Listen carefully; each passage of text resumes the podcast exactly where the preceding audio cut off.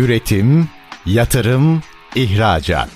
Üreten Türkiye'nin radyosu Endüstri Radyo sizin bulunduğunuz her yerde. Endüstri Radyo'yu arabada, bilgisayarda ve cep telefonunuzdan her yerde dinleyebilirsiniz.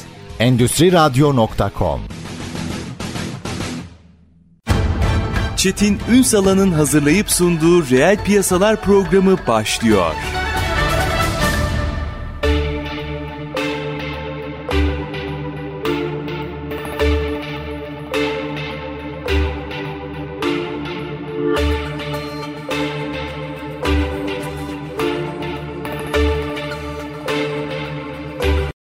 Reel piyasalardan merhabalar. Türkiye'nin gerçek gündeminde birlikteyiz. Efendim zaman zaman şunu hep konuşuruz. Müthiş bir projem var. Teknoloji geliştiriyorum. Katma değer üretmek istiyorum. Ama bir türlü kaynağa ulaşamıyorum. Değil mi? Bu çokça hem sektör toplantılarında hem dost sohbetlerinde dile getirilen bir yöntemdir. Çünkü baktığınızda bizde de dünyada da birçok noktada böyledir ama mevduat bankacılığı vardır. Mevduat bankacılığının olduğu yerde de projeler biraz atıl kalıyor eğer oturup doğru konuşmak lazım. Peki bütün bunlar nasıl gelişecek? Yani girişimciler nasıl projelerine kaynak bulacaklar? Kendilerini geliştirecekler? İşte biz bugün bunun biraz anahtarını konuşacağız. Paya dayalı kitle fonlama modelini mercek altına alacağız. Bugün reel piyasaların konu fon bulucu CEO'su Hakan Yıldız. Sayın Yıldız yayınımıza hoş geldiniz efendim. Hoş bulduk Çetin Bey. Çok teşekkür ederim. Güzel bir giriş oldu. Ben teşekkür ediyorum. Hatta sizin bir cümlenizle devam edip bunu açmanızı rica edeceğim. Diyor Diyorsunuz ki yaptığınız bir açıklamada katma değeri ve rekabet edebilirliği yüksek teknolojik ürün ve hizmet üretimi planlayan girişim şirketlerinin paylarının bir kısmını yatırımcılara arz ederek ihtiyaç duyduğu finansmanı temin etmesini sağlayan kitle fonlaması. Bence o kadar her şeyi anlatıyor ki ama bunu detaylandırmak lazım. Tam olarak bu işten ne anlamalıyız? Hadi siz bize anlatın paya dayalı kitle fonlama modeli nedir? Çetin Bey aslında bu cümleyle bütün konuşacaklarımızı özetlemiş oldunuz. Dediğiniz gibi Türkiye'de katma değerli üretim sadece Türkiye'de değil dünyada çok çok önemli biliyorsunuz. Üretim çok önemli. Üretime katılmak çok önemli. Tabii dünyada bunun yapıldığı farklı modeller var. Bu modellerin içerisinde de aslında kitle fonlaması 2012 yılından bu yana çok önemli bir yer almaya başladı. Paya dayalı kitle fonlaması dediğimiz aslında dünyada equity crowdfunding olarak bilinen sistem geçen yıl 114 milyar dolarlık bir hacim hacme ulaştı. Gördüğünüz gibi aslında girişimlerin veya şirketlerin katma değerli üretim yapan teknoloji şirketlerinin çok fazla finansmanında bu sistem kullanıldı. Tabii ülkemiz de buna kayıtsız kalmadı ve 2017 yılında sermaye piyasası kanununa birkaç madde ilave edilerek konu yasallaştı. Dünyada da 8. ülkeyiz Çetin Bey bunu yas- yasallaştıran. Yani. Evet, kesinlikle öncüyüz. 2019 ve 2021'de Sermaye Piyasası Kurulu iki tebliğ yayınladı bu konuyla ilgili. Biz de 2021 yılında Türkiye'de ilk kez girişim şirketlerinin paylarını arz ederek onların finansmana kolay, hızlı ve güvenli ulaşmasını sağlayacak şekilde çalışmalara başladık. Ama geldiğimiz nokta gerçekten memnuniyet verici. Birkaç rakam paylaşayım müsaade ederseniz. Şu ana kadar 2 milyar liranın üzerinde bir fonlama talebi aldık. Daha 16 aylık kısa bir sürede çok daha yeni bir sistem olmasına rağmen. Girişimciler bu sistemin kendilerine fayda sağlayacağını fark etmiş durumdalar. Aynı şekilde 142 milyon 630 bin liralık bir fon toplamayı da başardık. Sisteme 30 bin 500'ün üzerinde kişi katıldı. Bu da aslında yatırımcının da böyle erken aşama girişimlerin bir potansiyel vaat ettiğini, bir potansiyel sakladığının farkına vardığını görüyoruz. Çok hızlı büyüyor sistem. 2022 biz 200 milyonluk bir fonlamayla bitireceğimizi düşünüyoruz ama 2023, 2024, 2025 yılları bence ülkemizde çok fazla gelişimin büyük miktarlarda finansmanla buluşmasını sağlayacak diye de düşünüyoruz açıkçası. Sayın Yıldız ben bugün konuştuğumuz konunun çok hayati olduğunu düşünüyorum. Şimdi bunun detaylarını biraz açmak isterim sizle. Farklı cepheleri var bu işin. O cepheleri bir mercek altına alalım ne olur. Fakat dinleyicilerimiz açısından meseleyi bir doğru zemine oturtalım. Ya şimdi fon kitle, paya dayalı falan deyince herkes aman aman yine bankacılık meselesi deyip ne bana kredi vermezler deyip bundan bir çıkmamız gerekiyor. Başka evet. bir şey, başka bir modelden bahsediyoruz. Bir kere bunun altını çizelim. Şimdi işin farklı cephelerini biraz açmak isterim sizle. Bir, bu fonlar niye durup dururken gelip bana yatırım yapıyor ki? Güzel. İyi bir soru.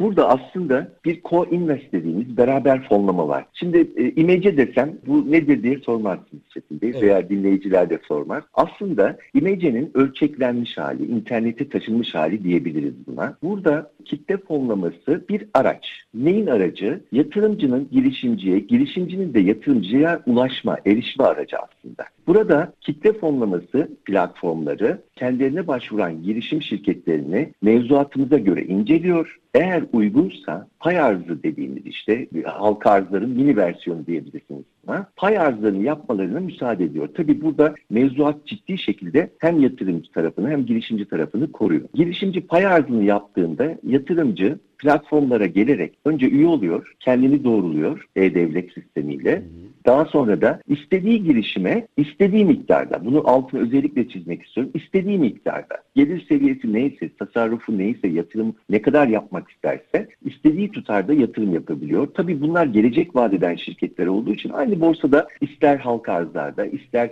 ikinci işlemlerde nasıl hisse satın alabiliyorsanız, alabiliyorsanız uzun vade, orta vade yatırımcılarının çok ilgisini çektiği sistem aslında. Burada girişimlere yaptığınız yatırımlar onlar büyüdükçe size kazanç sağlamaya başlıyor. İnşallah kitle fonlamasıyla kampanya yapmış, yatırım almış girişimlerin borsada biz de halka arzlarını da göreceğiz. Ama onun öncesinde birkaç böyle pozitif bir şey söyleyebilirim. Lütfen. Daha bir yıl olmadan fonladığımız bazı girişimler, teknoloji girişimleri yurt dışından bazı şirketlerden exit teklifi almaya başladı. Exit dediğimiz şey de aslında satın alma teklifi hı hı. söz konusu. Bu da aslında ülkemizde girişim şirketlerinin son derece başarılı olduğunu gösteriyor. Oyun şirketlerini hatırlarsınız biliyorsunuz. Küçük küçük oyun şirketleri kocaman oldular ve milyar dolarlık değerlere ulaştılar. Buradaki amacımız bizim ülke olarak da, fon bulucu olarak da girişim şirketlerinin yok olmadan bir üst seviyeye taşımak. Burada beş tane seviye var Çetin Bey. Fikir aşaması. Sevinirim. Tabii ki fikir aşaması dediğimiz herkesin fikri var. Sizin de muhtemelen,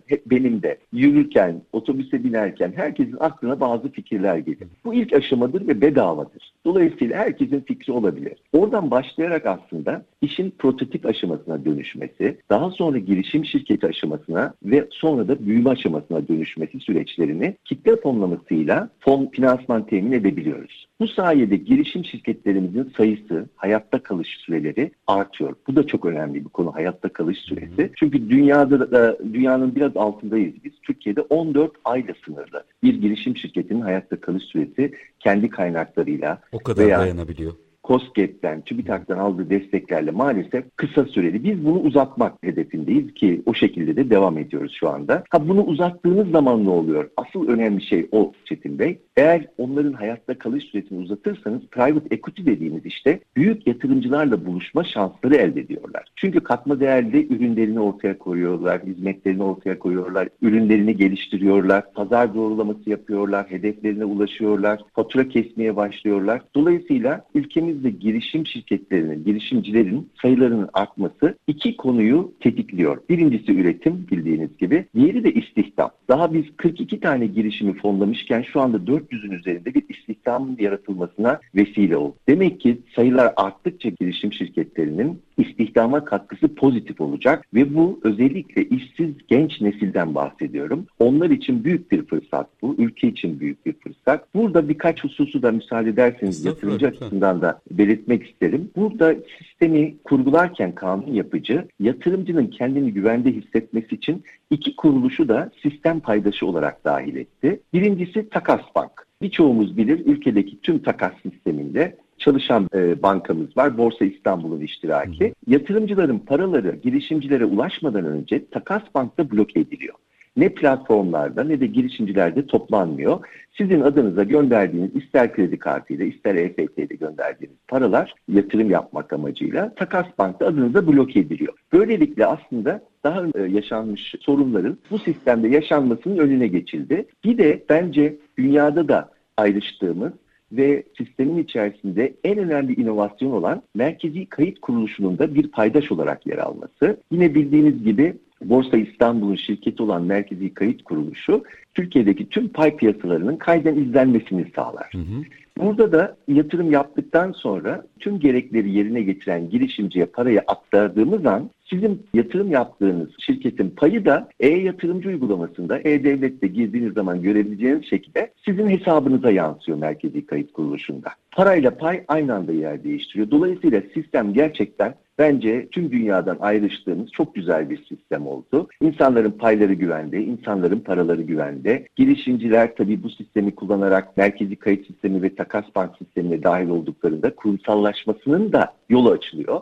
Buraya kadar bunları anlatmış olayım. Hakem tayin ediyoruz aslında. Yani bizim eski aslında ticaret kültürümüzde paranın emin birine teslim edilmesine karşılık geliyor aslında. Biraz daha modernize edilmiş bir sistem. Yanlış değil sanıyorum. Kesinlikle doğru bir yaklaşım. %97'sinin de sistemin dijital olduğunu, siz sisteme ister yatırımcı ister girişimci olarak dahil olduğunuzda sizi e-devletle doğruladığımız için imza, noter, ticari sicil gibi işlemlerin olmadığı, bütün sistemin sizi uçtan uca tanıdığını da eklemek lazım. Bu da kendi içerisinde yine bir inovasyon. Peki işin yatırım alacak tarafına da geleceğim ama ilk önce burayı biraz bir mercek altına alalım. Çünkü bilinmez bir alan hep ürkülmesine neden oluyor. Aslında bu anlattıklarınız gayet net ve şeffaf bir alandan bahsediyoruz. Çünkü işin içine para girdiği zaman herkes hem parayı istiyor hem de neden sorusunu arkadan soruyor. Peki şöyle bir baktığınızda fonların Türkiye konsantrasyonu ne durumda? Biraz orayı da detaylandıralım. Türkiye'ye nasıl bakıyorlar girişim iklimi olarak? Güzel de bir soru aslında ki nasıl bakacaklar da belki eklenebilir evet. bu soruya. Tabii bir sistemi biz kurgularken Çetin Bey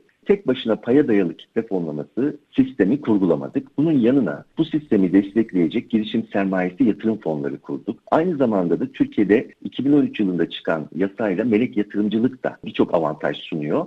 Bir de Hazine ve Maliye Bakanlığı'ndan akredite bir melek yatırımcı ağı ekledik. Böylelikle sistemi üçlü çalıştırıyoruz. Bunu şunun için söyledim. Girişim sermayesi yatırım fonlarımız olduğu için bu girişimlere biz de fonlarımız üzerinden yatırım yaptığımız için tabii dünyadaki veya Türkiye'ye olan ilgiyi diğer fonlarında takip ediyoruz. Gerçekten pozitif bir ilgiden bahsedebilirim. Birçok noktada biliyorsunuz Türkiye'den çıkışlar oldu. Özellikle yabancı kaynaklarda hem borsadan hem de diğer kaynaklardan. Ama girişim ekosisteminde fonlar, e, venture capital şirketleri, CVC'ler yani kurumsal girişim sermaye şirketleri müthiş bir ilgi gösteriyorlar. Yine Sermaye Piyasası Kurulu'nun kayıtlarından söyleyeyim size. Son 9 ayda Türkiye'de 81 tane girişim sermayesi yatırım fonu kuruldu. Bakın bu bir rekor. Dolayısıyla bu fonların içerisinde de yurt dışından başka fonların da dahil olduğunu görüyoruz. Haliyle yurt dışı kaynaklı yatırımların doğrudan girişim şirketlerine geldiği tutarlarına baktığımız zaman fonlara özellikle girişim sermayesi yatırım fonlarına yurt dışı kaynaklı fonların girdiğini düşündüğünüz zaman özellikle seçimlerden sonra ben çok hızlı bir ivmenin kazanılacağını düşünüyorum ki Türkiye şu anda özellikle girişimcilik konusunda ve girişim yatırımcılığı konusunda hiç kötü bir yerde değil. Tabii burada kur etkisinin de olduğundan bahsetmek lazım. Şu anda 1'e 18,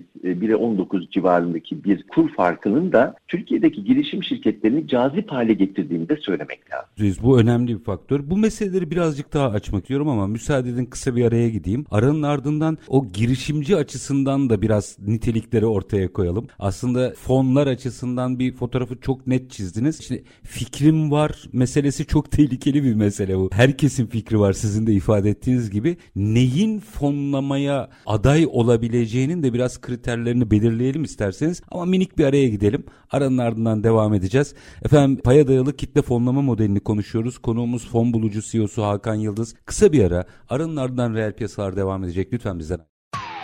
Üretim, yatırım, ihracat. Üreten Türkiye'nin radyosu Endüstri Radyo sizin bulunduğunuz her yerde. Endüstri Radyo'yu arabada, bilgisayarda ve cep telefonunuzdan her yerde dinleyebilirsiniz. Endüstri Radyo.com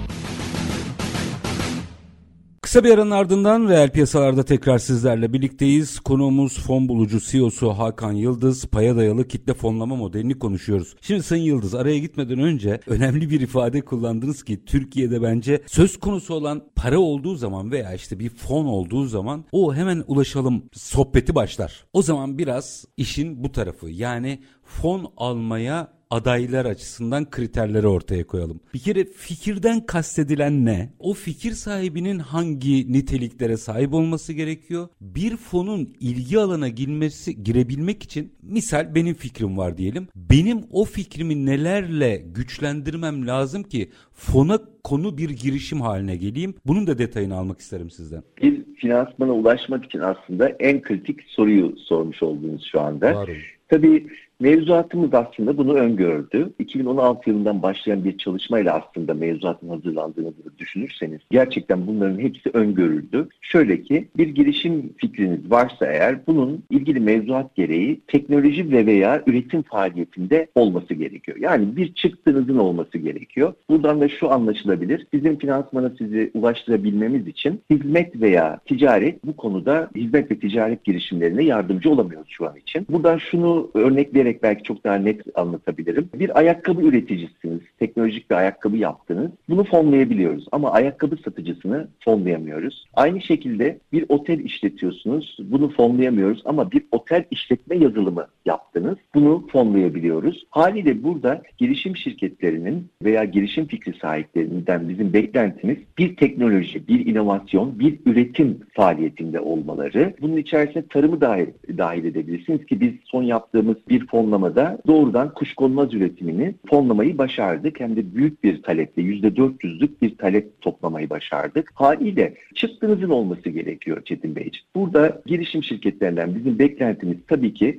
bu çıktıyı ortaya koyma ihtimallerini bize anlatmaları. Tabii ki biz onlardan üretim yap, öyle gel demiyoruz. Bir potansiyele sahip olduklarını anlamak için onların üç temel incelemesine, analizine bakıyoruz. Birincisi pazar analizi. Ürettikleri ürünün pazarda karşılığı var mı? Bir pazar doğrulaması içeriyor mu? Persona görüşmeleri dediğimiz alıcılarla görüşmeler yapmış mı? İnsanlar bu hizmet ve ürüne para ödemeyi kabul etmiş mi? Ne kadar ödemeyi kabul etmiş? Bu birinci baktığımız konu. İkincisi hedef kitlesi. Kime hitap ediyor? Birçok girişimci bize geldiğinde biz bizim hedef kitlemiz herkes diyor ama o anda böyle çok böyle tüylerimiz diken diken oluyor. Çünkü hiçbir girişimin, hiçbir işin, hiçbir hizmetin, ürünün hedef kitlesi herkes olamaz. O ne işe dönüyor aslında?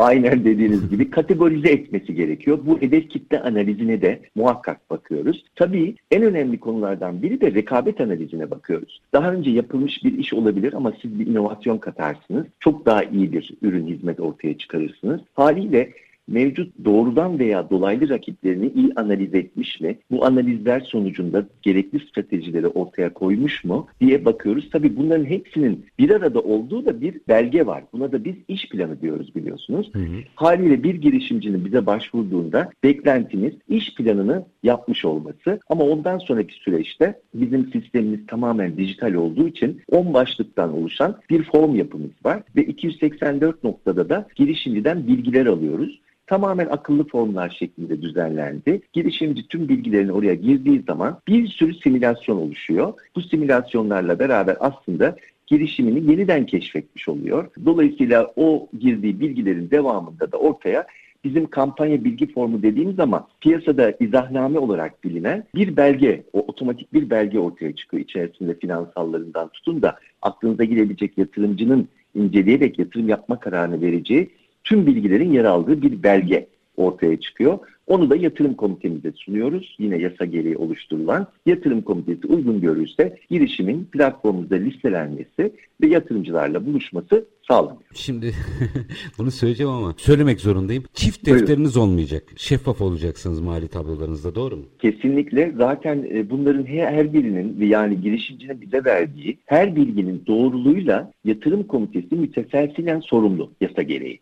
Haliyle bize verdiği girişimcinin bilgilerin tamamını tek tek doğruluyoruz. İster finansal bilgiler olsun, ister girişimiyle ilgili bir her türlü bilgi olsun. Onların hepsi 30 kişilik bir kadromuz var bizim. Bunun yarısı neredeyse bu amaç için burada. Çünkü 3000'den fazla başvuru aldık Çetin Bey. Çok iyi. Haliyle girişimlerin incelenmesi, bilgilerin doğrulanması gerekiyor ve hem kanunen sorumluyuz bundan hem de yatırımcının daha sonra e, sürprizlerle karşılaşmaması gerekiyor. Bu bir pay arzı sonuçta. Arz edilen paylar merkezi kayıt kuruluşunda aynı diğer hisseleriniz veya fon yatırımlarınız gibi görünüyor. Devletin içinde olduğu bir sistemde mevzuatın gereklerini hiç ihmal etmeden yerine getiriyor. Birkaç açılım yapmak isterim burada. Şimdi siz tarifi yaparken bir vurgu yaptınız. Onu çok önemsedim. Kuş konmaz dediniz. Evet.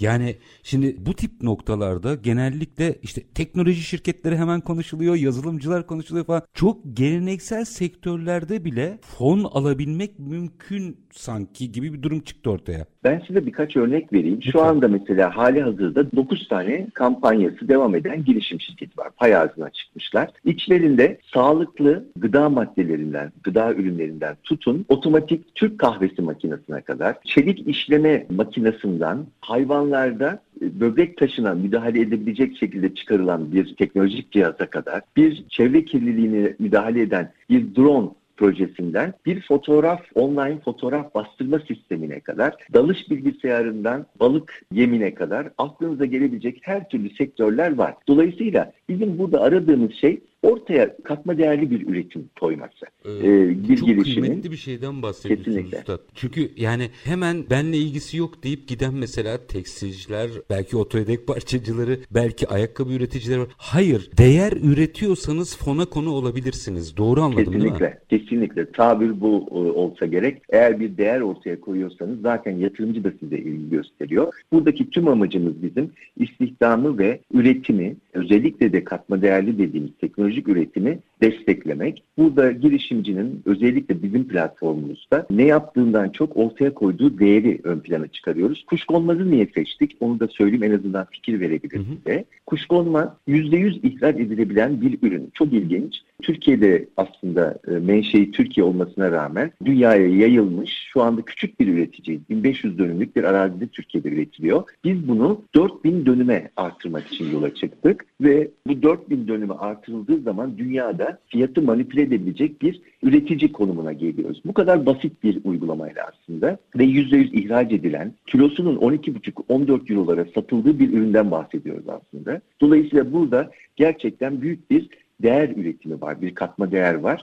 Bunun gibi tarımsal üretimi, hayvansal üretimi ve suyu Çetin Bey. Su da çok stratejik biliyorsunuz. Çok. Dolayısıyla bunları da destekleyecek Fontar isimli bir girişim sermayesi yatırım fonu kurduk. Fonumuzu kurduktan sonra yaptığımız duyuruya karşılık 200 milyon liranın üzerinde ön talep topladı. Haliyle yatırımcı da aslında gıda, hayvancılık, tarım konusundaki doğru girişimlere, ölçeklenebilir girişimlere ve özellikle de sözleşmeli işletmeciliğin bulunduğu hani beyaz yakalı çiftçiler dediğimiz matematiği işin içerisine koyarak bir tarım girişimini bir teknoloji şirketi gibi yöneten girişimlere yatırım yapmayı çok istiyor. Müthiş. Üstad burada minik bir açıklama yapayım. Ki bunu anlatırken sanki bir yerin reklamını yapıyormuşuz durumuna düşmeyelim. Efendim yarı kamu gibi bir şey düşünün. Yani çünkü sermaye piyasası kurulu lisansıyla faaliyete geçen ilk paya dayalı kitle fonlama platformu. O yüzden hani bir tür kamu işi gibi de düşünün. Hani rütüye yaptım bu açıklamayı. Hakan Bey e, onun altını çizeyim de. Yani o ortada bir kamu kamu yaklaşımı var. Onun bir kere altını çizelim. Bir açılım daha yapmak isterim sizde. Müsaade ederseniz biraz zorlayacağım meseleyi. Üstad şimdi bir girişim var, fikir var,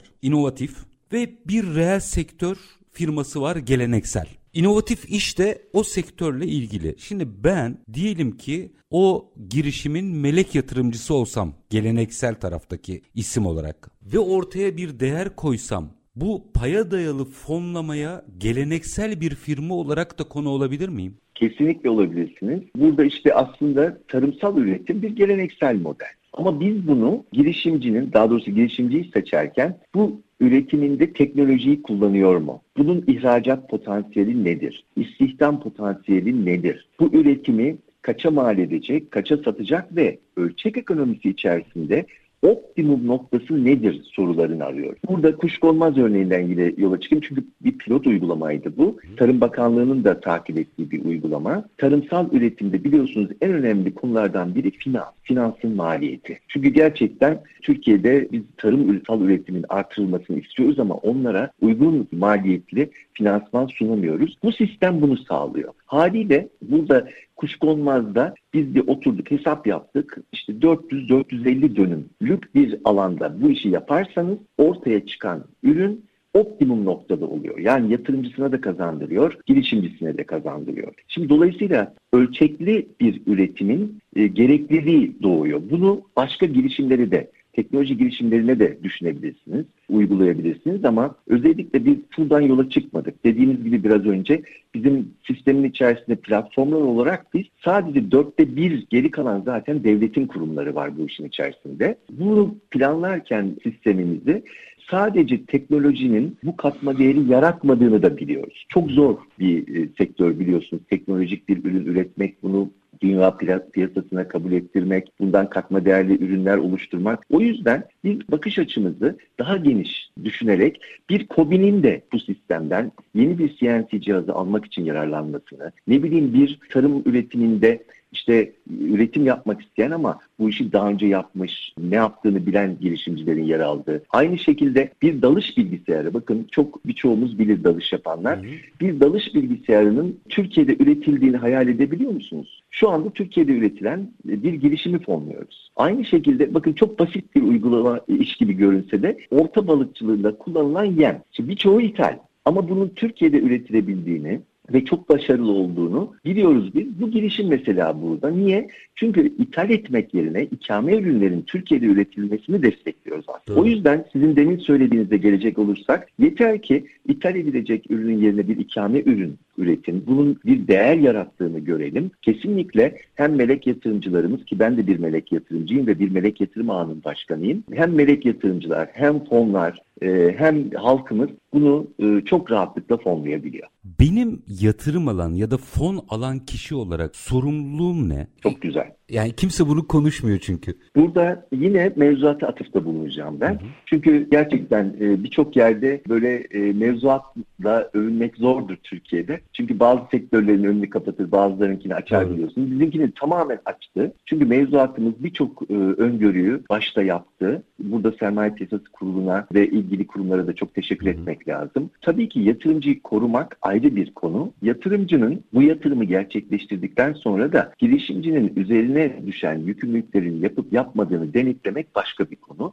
Burada girişimcinin bize başvurduğu anda verdiği bir fon kullanım raporu var Çetin Bey. Bu fon kullanım raporunda topladığı fonu diyelim 1 milyon liralık bir fon topladı. Bunu hangi amaçla, hangi tarihler aralığında ne için kullanacağına dair bir fon kullanım raporu veriyor. Bu hem izahnamede hem de ayrı bir form olarak yayınlanıyor sürekli olarak. Peki bunu aldıktan sonra ne yapıyoruz? Fon kullanımının tamamını denetliyoruz. Nasıl denetliyoruz? Özel amaçlı bağımsız denetim raporlarıyla denetliyoruz. Bunu da Sermaye Piyasası Kurulu'nun izin verdiği bağımsız denetçiler yapıyor. Hı hı. Bu raporlar yine kampanya sayfasında ve internet sitelerinde girişimcilerin yayınlanıyor halka açık olarak şeffaf şeffaflık gereği ve herkes okuyabiliyor bunu. Tabii bununla yetinmiyoruz. 6 ayda bir girişim şirketleri faaliyet ve finansal raporlarını da yayınlamak zorundalar. Biz bununla da yetinmedik. Mevzuatın emrettiğinin üzerinde her ay bu girişimleri izleyip onların gelişmelerine katkı sağlamak amacıyla da bir taraftan izleme, raporlama ve takip birimi diye bir birim kurduk. Girişimlerin her ay bilgilerini takip ediyoruz. Onların gelişimlerini görüyoruz. Varsa sorunları onlara mentorluk yapıyoruz, destek oluyoruz. Bazen köprü yatırımlar gerekiyor. Girişimci aldığı fonu hızlı yakabiliyor veya yavaş yakabiliyor. Yakma diyoruz biliyorsunuz. Onun e, üretimin yapılabilmesi için paraları harcamak zorundalar verdiğimiz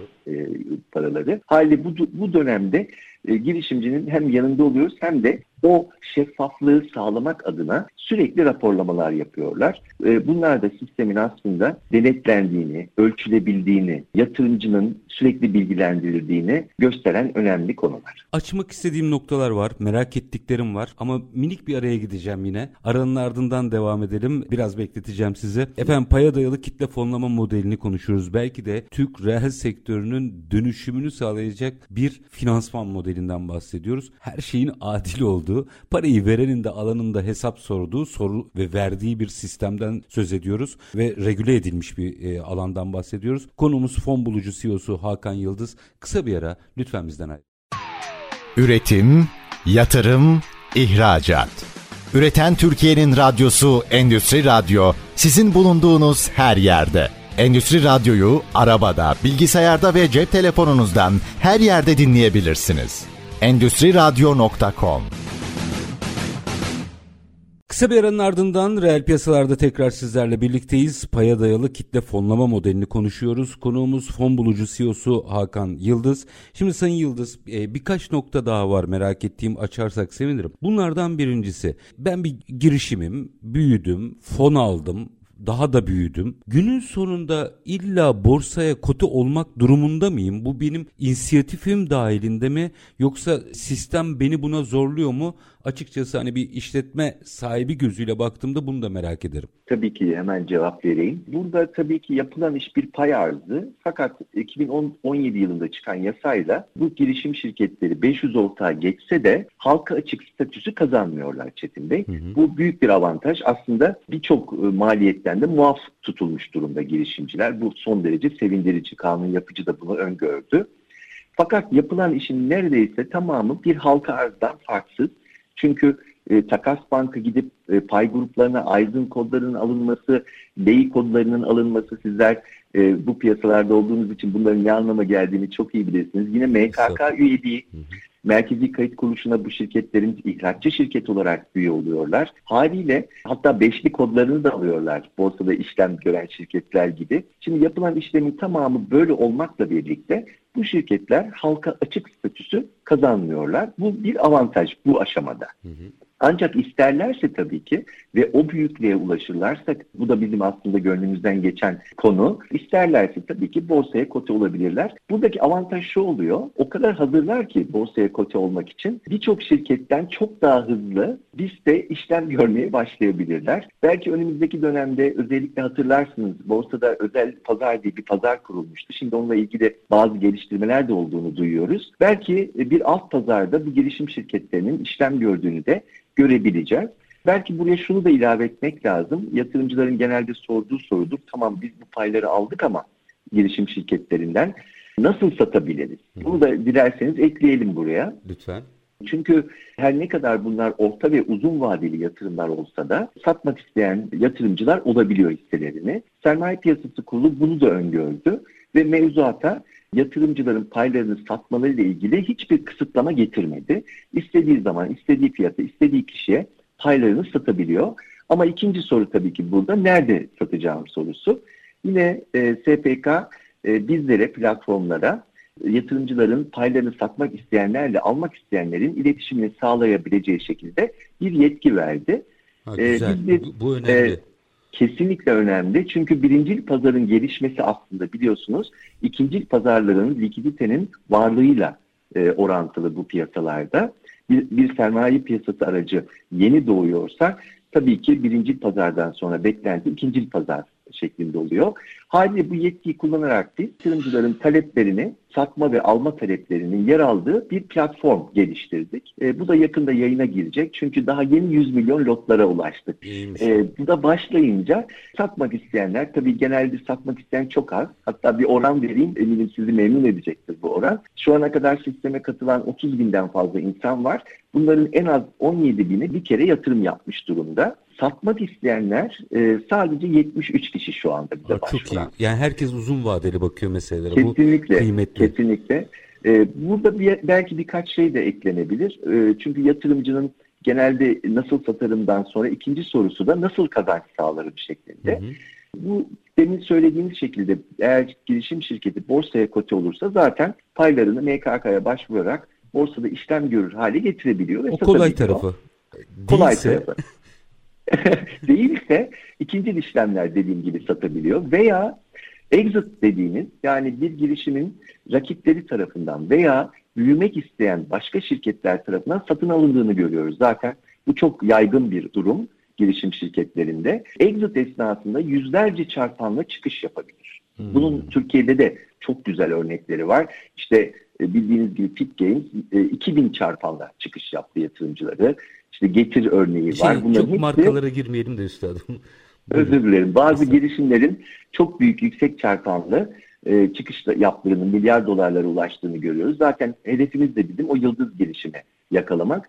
Tabii bunların dışında bir de temettü konusu var Hı-hı. Çetin Bey. Girişim şirketlerine bazıları temettü vaadiyle de, temettü politikalarıyla da geliyorlar. Çünkü her biri böyle startup değil. Gerçekten scale up olmuş, artık ölçeklenmiş, fatura kesen, para üreten şirketler de oluyor.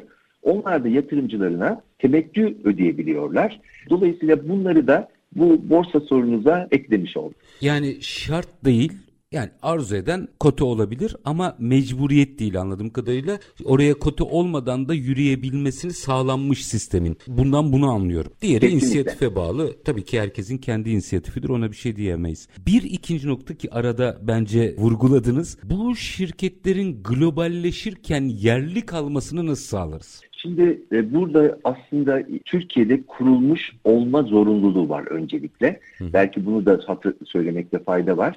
Bir, bir girişim şirketinin pay arzını yapabilmemiz için Türkiye'de yerleşik olma zorunluluğu var. Türk Ticaret Kanunu'na göre Türkiye'de kurduruyoruz. Yurt dışından başvurular da var çünkü. Hatta bu da ilginç bir durum. Genelde girişim şirketleri biliyorsunuz yurt dışına gitmeye çalışır.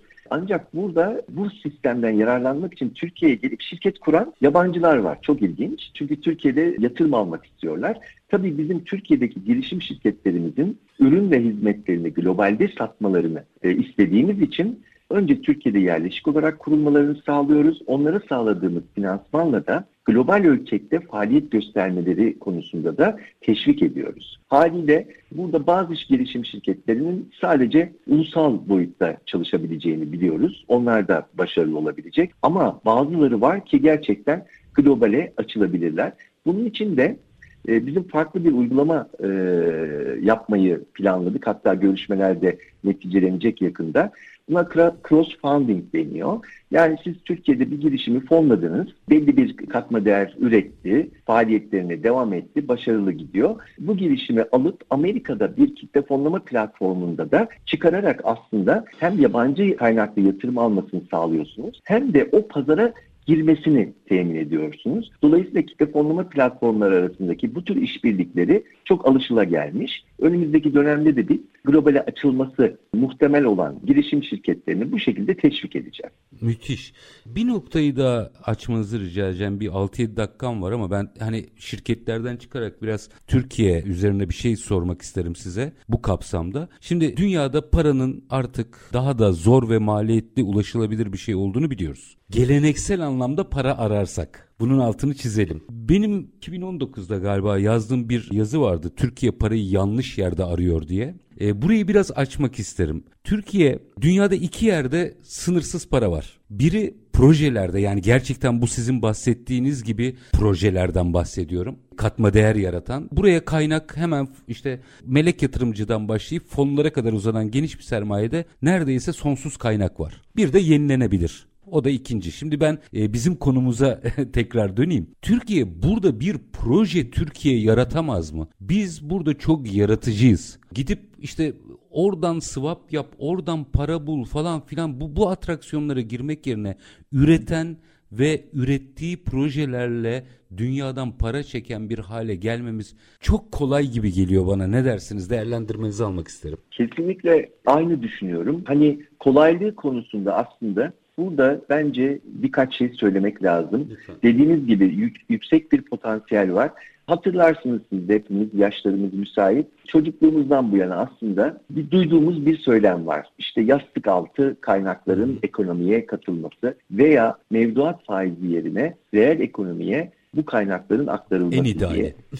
Kesinlikle. Ancak burada yine geçmişe baktığımız zaman kitle fonlamasının yasallaşması sürecine kadar doğru dürüst bir araç göremiyoruz. Doğru söylüyorsunuz. Avrupa'ya baktığımız zaman özellikle belki İsviçre'den bahsedilebilir. Reel piyasaya destek veren aslında finans piyasalarının %60'la ancak bankaların elinde olduğunu görüyoruz. Haliyle Türkiye'deki oranın %90'ın üzerinde olduğu bir finans kaynağı genişletmek, bizim yeni araçlar dahil etmemiz gerekiyor. Aslında kitle fonlaması da bu anlamda halkın da dahil olabildiği, hı hı. istediği seviyede dahil olabildiği bir araç olması hasebiyle geliştirilmesi gereken bir sermaye piyasası aracı olarak karşımıza çıkıyor. Çünkü baktığınız zaman yine sayılar vereyim size. En son e, bir girişim şirketimiz mobil şarj istasyonu şeklinde e, bir girişim fikri çok hızlı fonlandı ve 2440 tane yatırımcı yatırım yaptı. Bir girişime. Müthiş. Çoklu ortaklık yapıları için aslında harika bir örnek bu. Bu 2440 kişinin içerisinde bakın asgari ücretli var, ev hanımı var, fonlar var, şirketler var. Aklınıza gelebilecek herkes burada.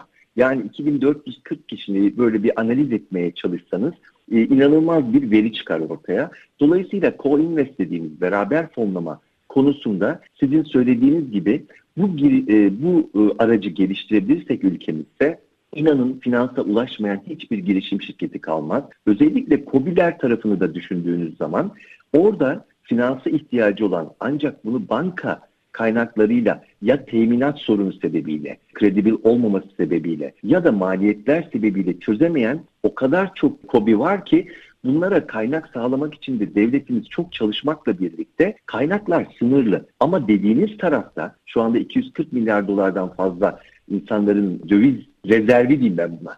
Rezervi olduğunu düşünürseniz bu kaynakları reel ekonomiye koyabilmek için bu iyi bir fırsat. Önümüzdeki dönemde de Türkiye'de mevduat faizlerinin artmayacağını düşünürseniz üretimi desteklemek için bizim yapabileceğimiz tek şey üretime katılmak. İşte kitle fonlaması e, bu fırsatı sunan bir araç. Çok gelişecek. E, dünyadaki 114 milyar dolarlık bir hacimden bahsettim size. Hı hı. Bu 114 milyar dolarlık hacmin işte dünya ekonomisinin yüzde birini Türkiye'nin aldığı hesabı üzerinden çok rahatlıkla ülkemizde 1 milyar doların üzerinde bir potansiyel var girişimleri finanse etmek için. 2023 yılında e, Allah nasip ederse biz 1 milyar liralık artık rakamları görebileceğimizi düşünüyoruz ekosistemimizde. Ama e, amacımız tabii ki çok daha büyük rakamlara çok. ulaşmak. Bir de belki buna küçük bir şey e, ilave edeyim insanların e, gülümsetecek. E, işte biz köprüler yapıyoruz, hastaneler yapıyoruz devlet olarak. Bir sürü devlet yatırımları var. Bunları yabancı kaynaklı krediler yerine kitle fonlamasıyla halkı ortak ederek yapmamızın da yolu açıldı aslında. Çünkü ölçeklenebilir bir yapı bu Çetin Bey. E, ister 2440 kişi ister 2 milyon 440 kişi bir girişime, bir projeye ortak olabiliyor bu sistemde ve güvenli şekilde.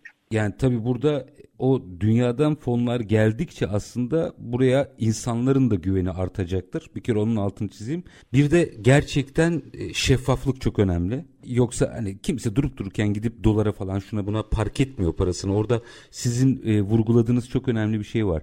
Alternatif gidecek alanlar da yoktu. O yüzden de geleneksele gidiyor herkes. Kafasındaki geleneksele gidiyor. Öyle diyeyim. Süren bitti ama bir bir soru daha sorayım biraz zorlayarak zamanı. Reel sektörün STK'ları var biliyorsunuz. Ama aynı zamanda geleneksel sektörlerinde dönüşüm ihtiyacı var. Ben diyelim ki şu anda tamamıyla hayal kurmanın sonu yok ya.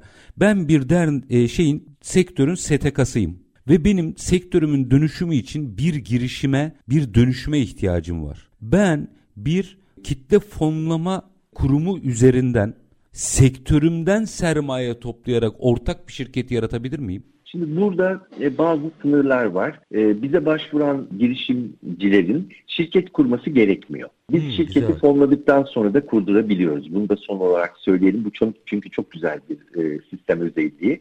Anonim şirketi olabiliyor veya limited şirketi ise de onu dönüştürüyoruz. Çünkü biliyorsunuz pay arzı yapabilmek için Türkiye'de payların menkulleştirilebilmesi için anonim şirketi olma zorunluluğu var. Haliyle eğer siz bu projenizi de yatırımcıyı ikna edebilecekseniz bize hiç şirket kurmadan geliyorsunuz. Daha sonra da dediğiniz gibi o yapıları biz anonim şirkete dönüştürüyoruz, kurumsallaştırıyoruz, paylarını menkulleştiriyoruz. Haliyle bu söylediğiniz mümkün. Ama dediğim gibi burada teknoloji ve üretim faaliyetinde olması gerekiyor. Tabii tabii kastettiğim ee, Belki şunu da ekleyebiliriz. Tabii ki bu tebliğimiz her ne kadar hani uzun süre çalışıldı e, desek de 2021'de yenilendi ve muhtemelen önümüzdeki dönemlerde yeniden e, sahanın e, gereklerine göre yenilenecek. E, bu konuda sermaye piyasası kurulu çok yapıcı e, diyalogumuz da sürekli var. Hı. Çünkü kitlesel fonlama derneğimiz var bizim de.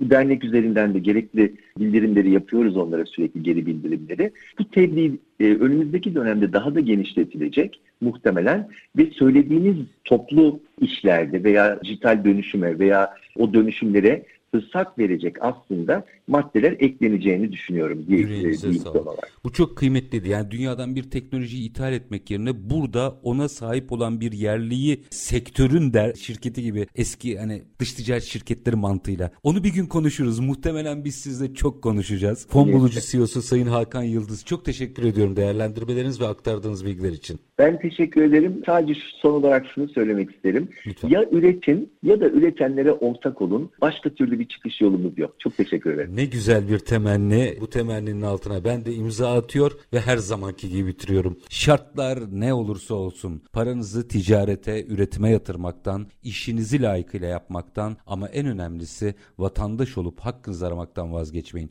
Hoşçakalın efendim.